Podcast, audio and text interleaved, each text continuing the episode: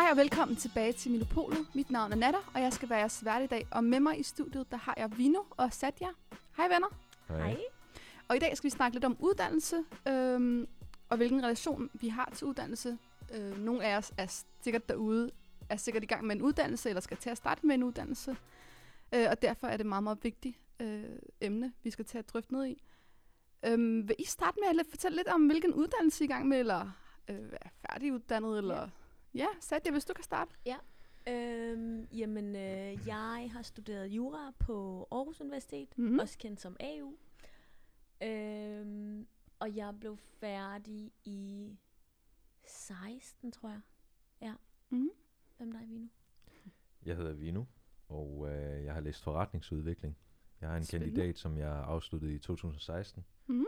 Og øh, i dag arbejder jeg som øh, IT-manager, hvor jeg blandt andet har ansvaret for dem, som laver citronmåner. Okay, Så Pia Kærsgaard ville være rigtig stolt af mig. okay. Det, var, det lyder da spændende. Mm. Jamen, øh, hvis vi lige starter ud med at sådan, snakke lidt om, altså, hvordan har hvad hedder det, studielivet været for jer? Ja. Øh, hvis I lige kan starte sådan lidt blødt ud med det. Øhm, altså, jeg, jeg startede jo direkte efter gymnasiet. Øhm, og det skulle jeg nok ikke have gjort, når jeg lige kigger tilbage. Øhm, og studielivet på jura, jeg vil sige, bachelordelen var rigtig, rigtig hårdt for mig. Øh, men kandidatdelen synes jeg faktisk var, jeg vil næsten sige, var en fornøjelse. Og jeg nød det rigtig meget. Øh, havde ligesom fundet ud af, hvordan jeg skulle studere, og hvor tingene var. Så der var jeg lidt kommet ind i tingene. Men på bachelordelen, der gik det bare helvede stille. Øhm, og jeg følte først, at det var på tredje år, at jeg ligesom fik styr på det. Men der havde vi så noget, der hedder formret. Øh, og hvis man er inde i juraverdenen, så ved man, at i Aarhus, der er den bare benhård. Og jeg siger det ikke, fordi jeg har studeret der. Det er det. Altså, det er sådan nærmest 20 fag, du går til eksamen i på én gang. Øhm, hvor jeg også, hvor man føler, man har styr på det, så går man til eksamen, og så viser det, at man ikke har styr på det. øhm, men studielivet i starten var super hårdt for mig. Øhm, jeg endte også med at tage første år om igen, fordi jeg dumpede. Øhm, og det var ikke fordi, det var primært fordi, at jeg festede for meget og ikke læste. Øh, men det var også fordi, at første gang jeg åbnede min familie af, afretbog, kan jeg huske, så begyndte jeg at græde, fordi jeg kunne ikke forstå sproget. Altså det, det er skrevet i kancelisprog, og det kræver, at man lige stifter lidt bekendtskab med det, før man ligesom bliver dus med sproget. Øhm, og så tror jeg bare, jeg gav op. Altså sådan, så var jeg bare mega ligeglad, fordi man går fra gymnasiet, hvor man har været en af de der elever, der har vant til kun at få 10 og 12, øh, med minimum indsats. Øhm, så det var også derfor, jeg sagde, at jeg skulle nok ikke have gået direkte på universitetet. Øh, men ligesom lige holdt en lille pause, og ja. Så, men det gjorde jeg ikke af mange årsager, men det kan være, at vi kunne komme ind på det lidt senere. Ja, helt sikkert. Men, øh, det Hvordan var det for dig at dumpe? Øhm, Hvilke altså, følelser havde du i forhold til det? Jamen, altså jeg synes, det var rigtig hårdt for mig, men på den anden side, så kunne jeg ikke rigtig tillade mig selv at være ked af det alt for længe, fordi jeg vidste godt, at min indsats havde nok ikke været det, den burde have været. Mm. Øhm, så jeg havde det lidt ambivalent med det faktisk. Øhm, på den ene side havde det sådan, jamen altså jeg kom jo igennem gymnasiet med den her indsats. Men det er bare en helt anden verden. Og jeg tror, når mine forældre sagde det til mig, så tog jeg sådan lidt let på det. Øhm, men man finder bare ud af det hen ad vejen. Altså, men det var ikke en fed følelse for mig. Og jeg kan også huske, at da jeg så øhm, gik året om igen, så synes jeg faktisk, det var super pinligt for mig. Øhm, og jeg havde rigtig svært ved at ligesom se bort fra, at jeg var dumpet, og nu skal jeg tage året om igen. Så jeg levede i den der skam det første halve år, tror jeg. Og det medførte jo så, at man levede ikke i nuet, og man havde ikke øjnene åbne for, her er en tutor, der gerne vil hjælpe dig, og her er der ekstra timer, og de her, de her elever, de har styr på det, så måske du skulle gå sammen med dem.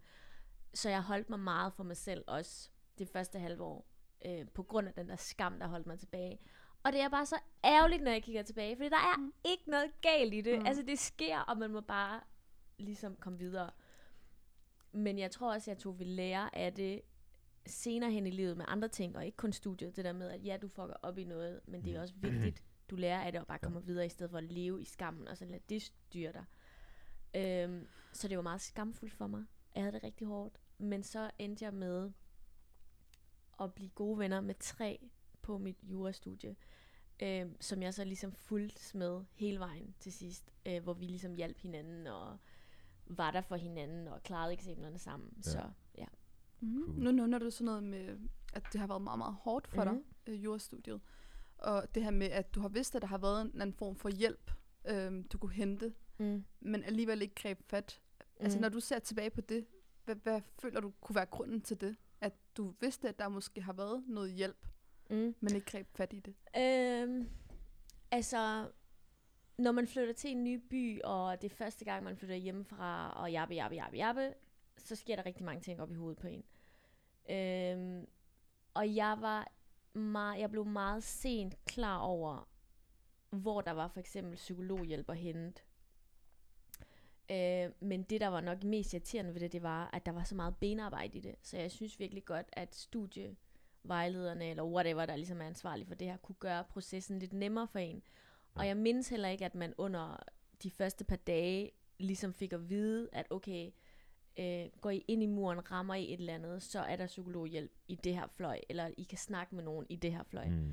Det kan være, de har skrevet det ned i en eller anden pjæse, eller whatever, men jeg har ikke rørt nogen af de der. Og så kan man sige, at det er min egen skyld, men jeg tænker, det er de færreste, der åbner det op. Ja. Øhm, så jeg synes godt, at man kunne have været lidt mere åben omkring det. Holdt nogle oplægs flere gange, eller whatever. Mm.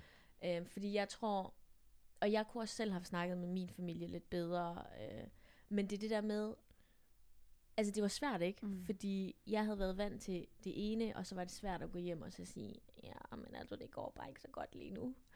Øhm, ja, så den hjælp fik jeg først meget sent, øhm, som også var til stor gavn for mig. Altså, Det er godt. men ja. Mm.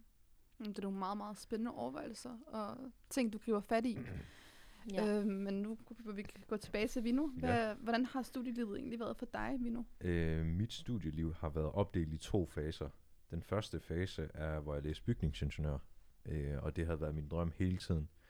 Og øh, ligesom Satya, så gik jeg direkte fra gymnasiet, og jeg valgte det, fordi det var lidt et safe bet. Altså, mine forældre havde sagt, at jeg skulle læse læge, ingeniør eller advokat. Altså, det var det, jeg kunne øh, komme frem i livet med. Mm.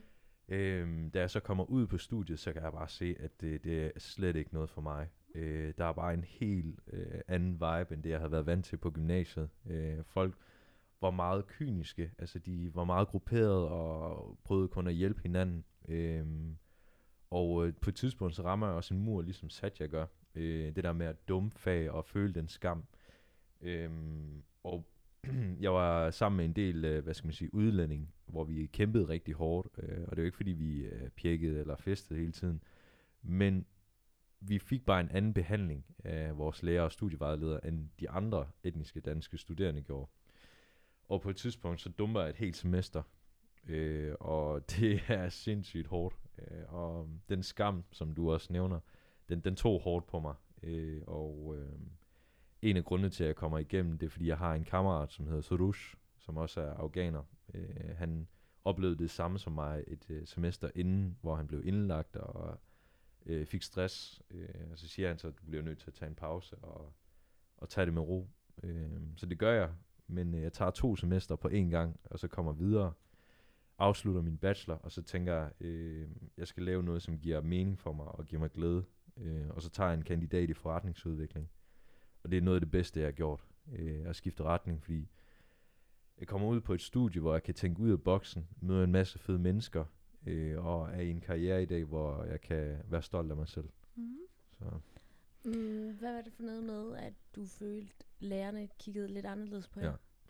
Altså, der er jo rigtig mange, som vil sige, at der ikke er forskelsbehandling eller racisme på studiet. Men nogle eksempler er for eksempel, når mig og mine kammerater spurgte det samme spørgsmål, som øh, de etniske danskere gjorde, så svarede lærerne anderledes. Så når vi spurgte, øh, hvad betyder det her, eller kan du uddybe det her, så, så noget af det første, de ville spørge, det var, har du ikke læst bogen, eller Mm. har du ikke læst øh, op på de her de ting? Nogle eksempler er for eksempel til eksamen. Øh, nogle af vores medstuderende kunne finde på at stå uden for en eksamenslokale, selvom det ikke var vores tur, og så spørge, hvordan gik det til eksamen, hvad spurgte de ind til. Og så siger I studerende så, at øh, jamen, det var mega let, og de spurgte det og det, men når vi så kom ind, så var det nogle helt andre spørgsmål. Så blev eksamen pludselig meget sværere. Så øh, den udfordring, der er der, øh, kan tage hårdt på os som udlænding, fordi vi har de her udfordringer, og så er der den her psykologhjælp, som du siger, som alle måske ikke kender til, eller er tilgængelig for os. Altså, jeg synes, det er et meget, meget spændende Mm. øh, felt, du griber fat i. Ja. Fordi jeg, jeg tror helt sikkert, der er mange derude, der måske går rundt med sådan en oplevelse. Ja. Øh, men nu vil jeg faktisk lige vende tilbage til det, du nævner med Mm. familie. Mm. Du nævner, at du følte et pres, ja. en form for pres fra familie omkring, at der allerede var bestemt, hvilken uddannelsesfelt du skulle. Ja, jeg vil ikke Det sige kan- øh, pres, Ja. men med en forventning, fordi øh, i asiatisk kultur øh, ser man uddannelse som øh, en måde at klare sig på, øh, som man kan stå på egen ben og øh, bryde den sociale arv. Øh, så derfor var ingeniør, øh, ingeniør, advokat og læge et, øh, et bud på, hvad jeg kunne gøre. Mm. Så. Hvad, hvad med dig, Satya? Har du følt sådan Mm. en form for forventning? Eller sådan? Ja, nej, det synes jeg ikke. Øhm, min far har aldrig rigtig sagt noget. Jo, altså han har jo selv, han har jo selv, han har selv været praktiserende læge i Afghanistan og i Danmark, så han så jo gerne, at alle hans børn blev læger. Øhm, og min mor, han, hun var meget sådan, at hun så gerne, at vi valgte mm, nogle beskæftigelser inden for de sundhedsfaglige fag, fordi der altid var jobs inden for de fag. Øhm, og når jeg kigger på det i dag, så kan jeg godt forstå hendes tankegang. Øhm, det kan jeg virkelig godt, og det er til dels også rigtigt, men hun glemte også, at der også altid er jobs nu inden for de øhm, elektroniske fag, hvad jeg vil sige, tekniske fag. Ja. Mm. ja. Øhm, men de har aldrig som sådan presset os i noget som helst. Altså, øhm, jeg tror, det vigtigste for dem er bare, at vi klarer os godt og er øko- økonomisk velstillet og ikke afhængige af nogen. Øhm, det er ligesom det, der har været hele deres formål med at komme til Danmark, tænker jeg. Øhm, så jeg har ikke følt det pres som sådan. Og jeg synes egentlig også altid, de har været gode til at lade mig vide, at jeg var dygtig, og jeg kunne gøre lige det, jeg havde lyst til. Øhm, og jeg vil sige, i forhold til mig, lige specifikt i vores familie, så, faldt, så valgte jeg jo et af de fag, der traditionelt er velanset. Øhm, og der vil jeg sige, at mm, nu er jeg også færdiguddannet jurist, og at min mor har da også været lidt efter mig i forhold til, at jeg ikke har fået min bestilling endnu. Fordi hun ser jo gerne, at jeg kører den hele vejen og får titlen advokat også. Øhm, men der tror jeg også, at jeg altid har været typen, der vil gøre det, der først vil finde ud af, om det er noget for mig, inden jeg gjorde det. Men som sådan pres har jeg ikke følt, men må ikke det ubevidst et eller andet sted alligevel røre en. Øhm, men der synes jeg bare alligevel, at det er vigtigt, at man ligesom husker på, at vi er i Danmark, og ikke Ja. i Afghanistan, eller Irak, eller hvor ved jeg, øhm, hvor der ikke er så mange muligheder, og det er bestemte fag, der nok skal sørge for, at du klarer den, men Mm. at uanset hvad der sker, så er der et sy- sikkerhedssystem, der nok skal løfte dig, men det er ikke ens betydende med, at man bare skal læne sig tilbage og slappe helt af. Fordi der er også nogen, der betaler for den sikkerhedssystem. Øhm, og det, ja, altså det tror jeg måske har været lidt tilfældet her. Hvis vi så vender tilbage til, kender I så nogen, som har haft det pres, eller haft den forventning fra deres Ja, familie? klart. Ja, der er Ja. helt sikkert mange, der, der gør det. Også Ja. det etniske danskere. Ja. Det er jo presset. Det præcis. er nok ikke så mange, der snakker om det. Nej, altså det pres tror jeg er alle steder. Øhm, og jeg tror også, det ligger helt naturligt i forældregenet, at man ligesom skubber, Mm. og de mistede drømme, man har, prøver man at sende videre til sine børn. Og man skal være meget vågen for ligesom at sørge for, at man ikke gør det. Øhm, men jeg tror også, det er vigtigt, at man selv står op for sig selv, selvom jeg godt ved, det er rigtig, rigtig svært til tider, men at man insisterer på, at det er ens eget liv, og at man godt ved, hvad man laver. Og det er også okay, hvis man finder ud af hen ad vejen, at det er faktisk ikke det, man har lyst til, og man dropper ud af noget for fjerde gang. Øhm, fordi i sidste ende, så er det ikke ens forældre eller ens venner, der ligesom skal gå hjem med en selv, men at det er en selv. Og det ved jeg godt er meget nemmere sagt end gjort, men det er i hvert fald det, der er realiteten. Mm. Øhm, og hvis man så ender ud i kæmpe gæld, SU-gæld, eller kæmpe kassekredit, eller hvad ved jeg, hen ad vejen. Jeg ved ikke rigtig, hvad jeg skal sige til det, fordi altså, shit happens. Ja. Øhm, og der vil jeg bare sige, hvis man endelig skal tage noget lån, så tag SU-lån. Mm. Det er også det, jeg har sagt til mine egne søskende. Mm. Øhm, og det er også det, jeg selv gjorde. Men jeg tog faktisk også... Ah, og jeg ved ikke engang, hvordan det skete. Men en eller anden dag, så tog jeg bare... Øhm, så havde jeg en kassekredit på sådan 50.000. Som jeg så også formåede at bruge. Ja. Mm. Øhm, og jeg ved ikke, hvad jeg har brugt det på. Jeg har ingen idé. Jeg har ingen idé. Jeg ved det ikke. Jeg ved ikke, hvor de penge er. de er væk. Øhm, men altså... I, Jeg tror også, det er en meget, meget typisk ting, for, Ja. når man er ung, men bare lige... Ja, man bruger det bare på snoller, som vi siger i, i det, det er vigtigt, at man ikke føler sig skam over øh, både at droppe ud, men også at tage øh, kassekredit øh, gæld. Altså der er rigtig mange udlændinge, som jeg kan høre, fordi deres forældre kommer hertil fra krig eller dårlige vilkår, at de så ser dig som utaknemmeligt, at du måske ikke øh, vælger et ordentligt studie eller tager gæld. Øh, altså det er okay at, at, at gøre nogle ting, som måske ikke er norm, der hvor vi kommer fra, Mm. mm. gøre noget, noget anderledes. Altså, Ja. du, du er ikke alene om det i hvert fald. Ja, det synes jeg faktisk også er vigtigt at sige, fordi jeg synes heller ikke, at der er nok mennesker, der snakker om det. Og jeg har også ofte på studiet hørt folk sige, øhm, jeg kører aldrig på overtræk. Hvor jeg har det bare sådan lidt, I don't believe you, men hvis det mm. Passer, så fint nok. Godt for dig. øhm, men jeg tror også, der er sådan et, øhm, jeg føler, der er, og det er måske også bare mig, der føler det, men jeg har en idé om, at man tænker, for eksempel, når man tager jurastudiet, så Mm. kommer man ud, bliver advokat, og så får du bare kæmpe løn. Og hvad end af bekymringer, du har haft, de er væk. Øhm, men sådan er det ikke. Nej. Altså, du kommer ud, du består, og du tænker, åh, jeg er bare mega glad. Men nej, det er bare en mega tam følelse. Mm. Altså, seks år. For mig seks år, fordi jeg tog første år om igen. Men altså, det, det er mega fedt, ja. Øhm, så skal du ud og søge job, og så finder du et arbejde, og det er en mega fed følelse, og så gør du det arbejde i tre uger, og så tænker du, fuck, er det det? Ja. øhm, men altså sådan, stille og roligt, så finder man tid til ligesom at finde ud af, hvad er det, man vil, og er det noget andet, man gerne vil, og al den gæld, man har råbet op gennem studiet, får man betalt af, men hvis man havde tænkt, man skulle have en lejlighed inden for det første år, forget about it. Altså, det var i hvert fald det, jeg havde tænkt, og det gav Mm. ikke mening for mig. Altså sådan, og jeg vil sige, det er først nu, sådan tre år senere, at jeg sådan ikke har noget gæld. Øhm, fordi der er bare nogle ting, man er nødt til ligesom at kigge tilbage og så rydde op efter sig selv, for ligesom at starte på ny igen. Og det synes jeg egentlig ikke, at der er nok, der snakker om. Øhm, og jeg vil også sige, altså for eksempel den kassekreditlån, jeg har taget, det har jeg jo måske taget for sådan cafépenge og sådan noget, og det vil jeg sige, lad være med at gøre det, det er fucking dumt. øhm, så medbring en kaffe til go hjemmefra. Altså, så vigtigt er det heller ikke. Så jeg tror også, at det er vigtigt, at man tidligt gør sig nogle overvejelser omkring, hvad det er for nogle konsekvenser, de ting, man gør, har. Ja. Øhm, fordi man kan godt hurtigt ligesom miste overblikket i øjeblikket. Øhm, Hvis Sådan. du så ser tilbage på det, er der nogle ting, du havde gjort anderledes? I forhold til, at du siger, at du har haft så meget lån og...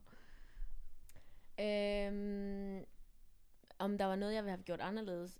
Jeg, ja, klart. Jeg ved godt, man siger, at man ikke skal fortryde noget, men det gør jeg. Mm. Altså, jeg vil for det første have været dukket op, og så læst mine lektier for helvede. Øhm, og så måske bare taget det lidt stille og roligt. Jeg skal lige høre, hvordan var dit første job? Og hvordan var dine forventninger i forhold til dit studie? Øhm, jamen altså, nu har jeg jo set Suits, Mm. ikke også? Og øh, det var ligesom det, jeg forventede. Og det var ikke det, jeg fik. Øhm, men øh, det er jo anderledes. Altså, men også god, men bare på en anden måde. Okay. Altså, virkeligheden er anderledes. Øhm, og jeg tror, hvis man har haft nogle andre forventninger, så tager det lige et stykke tid, før man ligesom fordøjer det. Mm. Øhm, men jeg tror, det, der har hjulpet mig, det er at have nogle gode kolleger, der sådan har været i faget i mange år, Ja. som ligesom kan fortælle en et eller andet, der gør, at man sådan tænker, nå okay, fint. Hvis vi lige skal vende... Men jeg Vender har egentlig ikke tilbage. et gyldent svar på det. Altså, Okay. I have no idea. Fordi det, det er rigtig vigtigt, det du siger med kollegaer. Jeg prøver også bare at overleve. mit første job var hos uh, Bestsellers hovedkontor, Ja. og uh, det var ligesom at gå på studie igen. Altså gennemsnitsalderen var 30, og der var 70 procent kvinder. Mm. Så jeg klager slet ikke over øh, min øh, arbejdsplads, og vi havde det sindssygt sjovt. Øh, og i IT får man heller ikke en dårlig løn, så det var det værd, kan man sige, øh, at tage den uddannelse. Jeg tænker, hvis vi lige vender tilbage til sådan uddannelse og altså tager øh, job lidt senere. Altså jeg, nu kommer jeg til at tænke på, I virker jo begge to som meget, meget ambitiøse mennesker. Øhm, hvad med sådan noget med karakter? Altså hvad, hvordan har I jeres relation til karakter været? Har det været vigtigt for jer at få gode, gode karakterer i jeres studie? Hvad Nej. har I kunne mærket omkring det? Jeg synes ikke, det har været så vigtigt for mig at få gode karakterer. Øh, specielt på min kandidat fik jeg nærmest 10 og 12 hele tiden, og det gjorde jeg ikke på min bachelor. Men det vigtigste for mig har været at skabe netværk. Det er det, jeg kom længst med, også i forhold til arbejde. Mm. Øh, og have nogle super gode øh, studiegrupper og kammerater. Øh, så vil, jeg vil sige, at karakter er ikke en dårlig ting, men fokuserer bedre på øh, dit netværk og dit mentale helbred. Så skal du nok komme langt. Hvad med dig, Sadia? Mm, altså, der vil jeg tilslutte mig det sidste, som vi nu siger med, at det vigtigste er ens mentale helbred. Altså, at den ligesom er intakt. Øhm, men, og på jurastudiet, altså, der kan man ikke komme udenom, at karakter betyder noget. Så det fag handlede kun om karakter. Øhm, og du skal helst have 12 og et par titaller, hvis du vil ind i de bedste advokatfirmaer, eller whatever. Eller bare direkte ind i et firma for at blive uddannet advokat. Øhm, og øh, der vil jeg sige, altså jeg har jo svømmet rundt i fire og syvtaller på min bachelor.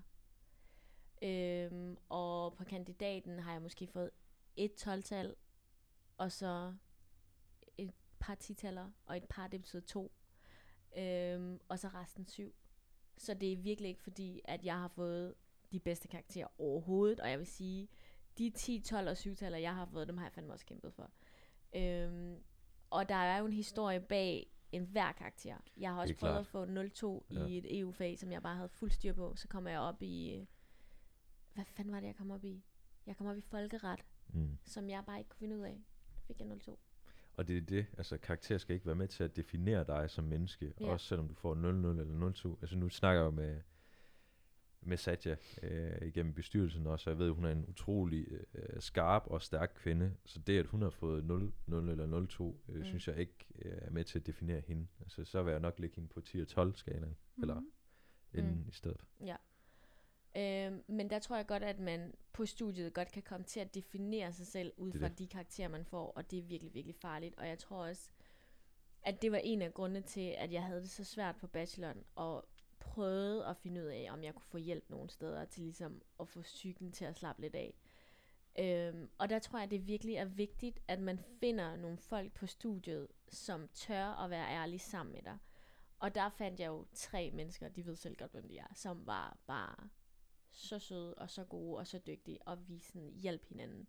Og det der med at ikke gide at dele noter ud og sådan noget, at de typer, de er der, Ja. men det er sådan lidt... Tell me about it. Ja, jeg forstår det virkelig ikke, og ved men det er også deres eget valg. Mm. Det skal de også helt selv om. Man kan heller ikke forvente en, man ikke kender, giver en ens noter. Nej. Eller hvis man dukker op på uni eller skolen en Mm. gang om året, og at man så forventer, at den elev, der dukker op hver dag og tager noter, skal give Helt ens noter. Men de noter der, de er ret vigtige at snakke om, fordi der er nogen, der går igen fra generation til generation, eller fra semester til mester. Mm. Og det er jo noget, der, der har de et netværk indbyrdes. Og hvor mange udlændinge har det netværk? Folk med anden etnisk baggrund, det er jo ikke også alle, der er udlændinge, vel? En gang udlænding, altid udlænding. Ej, stop.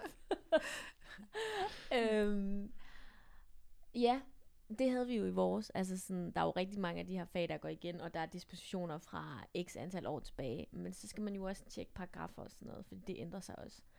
Øhm, men hvad var spørgsmålet? Nu kom jeg lidt væk fra det. Det er de her noter, som går i, øh, i øh, hånd til hånd, Ja. eller øh, Jeg synes, det er vigtigt, semester. at man hjælper hinanden. Ja. Og jeg vil sige, øhm, og jeg tror måske, det er en lektie, nogen lærer meget sent i livet. Mm. Altså Mhm. bare fordi du hjælper hinanden, betyder ikke, at de tager noget fra dig. Man kan godt begge komme frem. Ja. Og hvis der er en stilling, så leder de, så er det tit den personlige forbindelse, der kommer til at være afgørende, hvis det faglige ligger på samme niveau. Mm. Så man kan, og det kan man jo aldrig konkurrere om. Mm. og det tror jeg godt, der er nogle flere, der godt kan trænge til at høre, høre lidt en gang Mm. imellem. Altså, fordi altså, ja. Men jeg synes godt, man kunne hjælpe hinanden lidt. Også bare fordi du får gode karakterer, skal man ikke forvente et godt job, Mm. eller et job i det hele taget. Mm. Øh, så jeg har nogle kammerater, som jeg også læste ka- øh, kandidat med, de var elendige. mm. Men i dag så sidder de i nogle gode stillinger, og det er netop mm. på Mm. grund af netværket og deres personlighed, mm. som Ja. bare Altså, det skal jo igennem. nok gå. Mm, det er det. Øhm, og i forhold til, nu snakker jeg meget om jurastudiet, fordi det er nok det eneste, jeg sådan, ja, har styr på og kan sige noget om. Der vil jeg sige, har man, går man med en drøm om at være advokat, og man har ikke fået snittet til det, lyt til mig, der er en vej. Du skal nok få den bestilling. Og det snakker man heller ikke nok om. Altså man kan jo godt melde sig ind på advokatuddannelsen, men når du så er færdig, så skal, jeg mener det er Civilstyrelsen, der så skal gå ind og afgøre, om du har erfaring nok, der vil kunne ligestille dig med en advokat. Så den skal jo godkendes til sidst, men uanset hvad, så skal det nok gå. Der er altid en løsning. Ja. Øhm, og bare fordi du ikke får drømmejobbet ved første hug, det betyder ikke, at livet er færdigt. Altså, Nej. vi skal være derude i mange år. Øhm, Jeg synes netop lige præcis det emne, du tager fat nu, det er jo meget, meget, meget vigtigt at snakke om, fordi mange tror, øh, når man kommer ud af gymnasiet og ikke har et så godt snit, så tror man, at that's Mm. it, altså så Ja. får jeg ikke en uddannelse, men Mm. der er jo, altså uddannelse, det er jo ikke baseret på snit, altså nej. med mindre man har haft et mål om, at man skulle læse medicin, jamen, så ja. havde, hedder det, snittet nok betydet rigtig, rigtig meget. Ja, altså jeg synes personligt, at hele uddannelsessystemet er sygt forældet. Men jeg synes også, det er vigtigt at være realistisk omkring det, fordi samfundet er sat op sådan, at nogle steder skal du have x karakter for at komme ind, Mm. som du også nævner, for eksempel medicin. Og der må man bare underlægge sig, Ja. og så sige, okay, det prøver jeg. Men hvis man er på gymnasiet, og har ikke klaret det så godt på første og andet år, så betyder det igen ikke, at livet er over. Altså, du kan stadig godt nå det. Ja. Så må man lige tage sig sammen det sidste år, og lige give det et hug, og så se, hvad der sker. Og ellers så kan man jo altid vælge at løfte nogle fag. Jeg mener, det var sådan, man gjorde. Mm. Ja, altså, Mm. der er altid en løsning. Ja. Ja. Også, altså, man skal heller ikke kigge kun på de traditionelle fag. Ja. Der er rigtig Ja. mange ud, anden generations indvandrere, udlændinge, eller hvad man vil kalde os, som øh, holder sig fra øh, de kreative Ja. fag og Ja. humaniora. Ja. Det synes jeg er ærgerligt. Mm. Altså Mm. sådan noget som IT var heller ikke noget, jeg tænkte over, da jeg startede Mm. øh, med at læse. Ja. Så vær ud, øh, eller kom ud og være nysgerrig. Ja. Øh, se, hvad du brænder for at gå mm. for det. Altså nu har vi jo snakket rigtig, rigtig meget om pres, øhm, og hvor hårdt studielivet egentlig er. Altså Mm. hvor, hvor tænker I, at alt det her pres, det kommer fra? Altså sådan helt, altså er det samfundet, er, der, er det, Ja, altså jeg tænker, det er en god blanding af det hele. Ja. Fra dig selv, samfundet, whatever. Men jeg tror bare igen, og det er noget, vi skal lære gennem hele livet. Det er vigtigt, at man lytter til sig selv, og den der lille indre stemme, og ligesom overvejer hver dag, okay, hvem er det, jeg er, og hvad er det, andre pådytter mig? Hvad er det, jeg har lyst til? Hvordan kan jeg gøre det, og så stadig være en succes for mig selv, og dem rundt om mig, hvis det er også der, man gerne vil fremstå succesfuld, whatever. Så jeg tror, det er vigtigt, at man har den samtale med sig selv, frem for at man hele tiden er så lydhør over for det, der sker eksternt. Jeg tror, folk har en tendens til at sammenligne sig med andre. Mm. Mm. øh, ens forældre med Ja. andre børn eller andre kulturer, og så sig selv med andre. Og det kan så skabe stress og depressioner, og der er det vigtigt, at man øh, er afklaret med, hvem man er, øh, og så bare er i nuet. Ja. Så, ja, der er en filosofi, jeg har læst om, som hedder Stoicism. Nogen kender den, men det handler om, om det går den ene vej eller den anden vej, er lige meget. Altså man er afklaret med det. Mm. Øh, og så bare være tilfreds med det, ligesom når man går til eksamen. Om man så får 4 eller 12, jeg, jeg er glad uanset hvad. mm, Og hvis man går ind med det mindset, så skal man nok klare sig. Mm. det Og- tror jeg gerne på. Og der tænker jeg sådan, fordi det vil jo være det mest ideelle at gøre, det som vi nu siger. Jeg har bare oplevet tit, at når du får det firtal, så er du i det firtal i en måned, og du er ked af det, og du kan ikke komme ud af det. Men jeg tror bare, det er vigtigt, at man husker, der kommer andre eksamener. Det er Ja. ikke det her firtal, der kommer til at være afgørende. Det er igen vigtigt, at man ligesom forlader den der skam og skuffelse ret hurtigt, øhm, for ligesom at kunne præstere fremadrettet bedre. Øhm, det er i hvert fald personligt en af de ting, jeg ikke selv formoder at gøre. Og det er også helt fair. Altså, Mm. jeg kan genkende fordi jeg selv lægger meget identitet i uddannelse og, og arbejde. Så hvis man klarer sig på den front, så bliver man Mm. også lidt en, Ja. en skuffelse eller Ja. fællesskab. Jeg kommer lige til at tænke på noget. øhm, jeg kan huske en gang i studiet, jeg fik et firtal, og jeg blev så ked af det, for det var et fag, jeg godt kunne. Men jeg så I ved, nogle gange så trækker man et eller andet. Og der kan jeg huske, at jeg var så ked af det, så gik jeg ned på, der var sådan et gravplads tæt på, hvor jeg boede. Der sad jeg bare for at få lidt overblik. sådan, sådan ting over lidt over livet. Men ja, det er jo sådan en typisk ting, at, at man ligesom lader karakteren også definere lidt, hvem man er, for det er jo noget, noget arbejde, man har lagt Mm. i det, så Ja. derfor så giver man lidt en del af sig selv, og den Mm. mm. karakter, den får en eller anden effekt, men jeg synes, det er vigtigt, det er Minu siger, eller det er Vino siger. Vino fra Mino. Som jeg også bliver kendt. God kampagne. Jeg har godt nok fået mange kælenavn, efter jeg kom til København. Dem der. Men den der filosofi, du, du nøjagtigt nævnte, den synes jeg, Ja. det, var, altså, det er vigtigt at have med. Mm. Øhm, virkelig vigtigt at have med.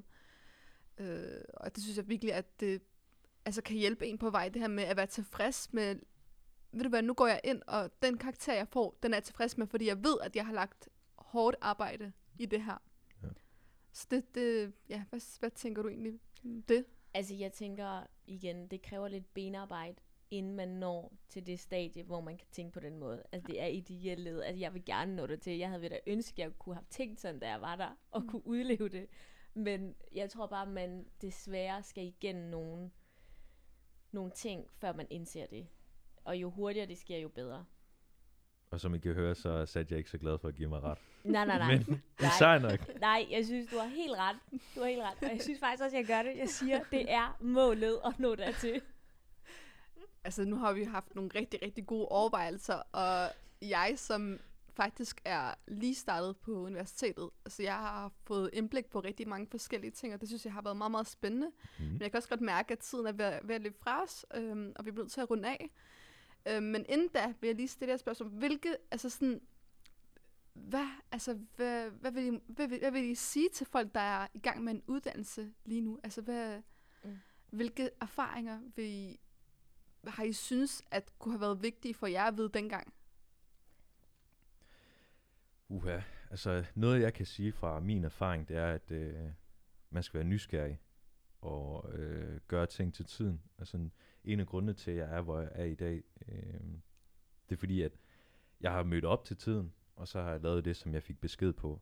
Øh, og bare til sådan noget som onboarding til, i mit sidste job, der kunne jeg se, at der var rigtig mange, der var dogne og ikke tog lige kurser til tiden. Og så så min chef så, ham der, hvem er det? Ham der er fra Jylland. Øh, vi skal lige hive ham til side.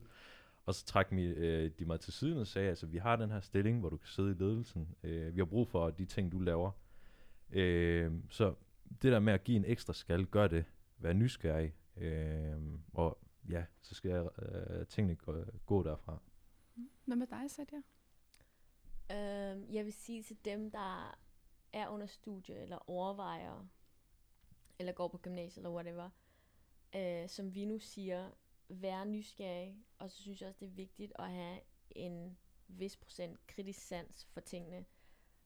Og det er rigtig vigtigt, det hvis man fortryder noget med uddannelse eller whatever, så er det helt okay. Og hvis man dumper et eller andet, hvis tingene ikke viser at være det, man troede, det var, så er det okay at sige, okay, det var ikke mig. Øh, det her, det gør ondt på mig, men jeg prøver lige at komme over det. Det er vigtigt at få hjælp, fordi jeg ved, der er hjælp at hente i alle uddannelsesinstitutionerne. Man skal bare finde det.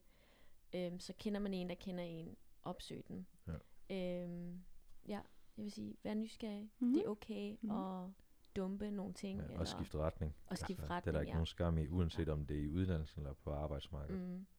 Og der, er- der er ingen skam i at spørge om hjælp. Og når det er sagt, så vil jeg sige tusind tak til Vino og Satya, øhm, og tak til jer lytter derude for at lytte med. Øh, husk at følge med i vores øh, Instagram, Mino Ung København, og tusind tak, fordi I vil lytte med. Vi ses næste søndag.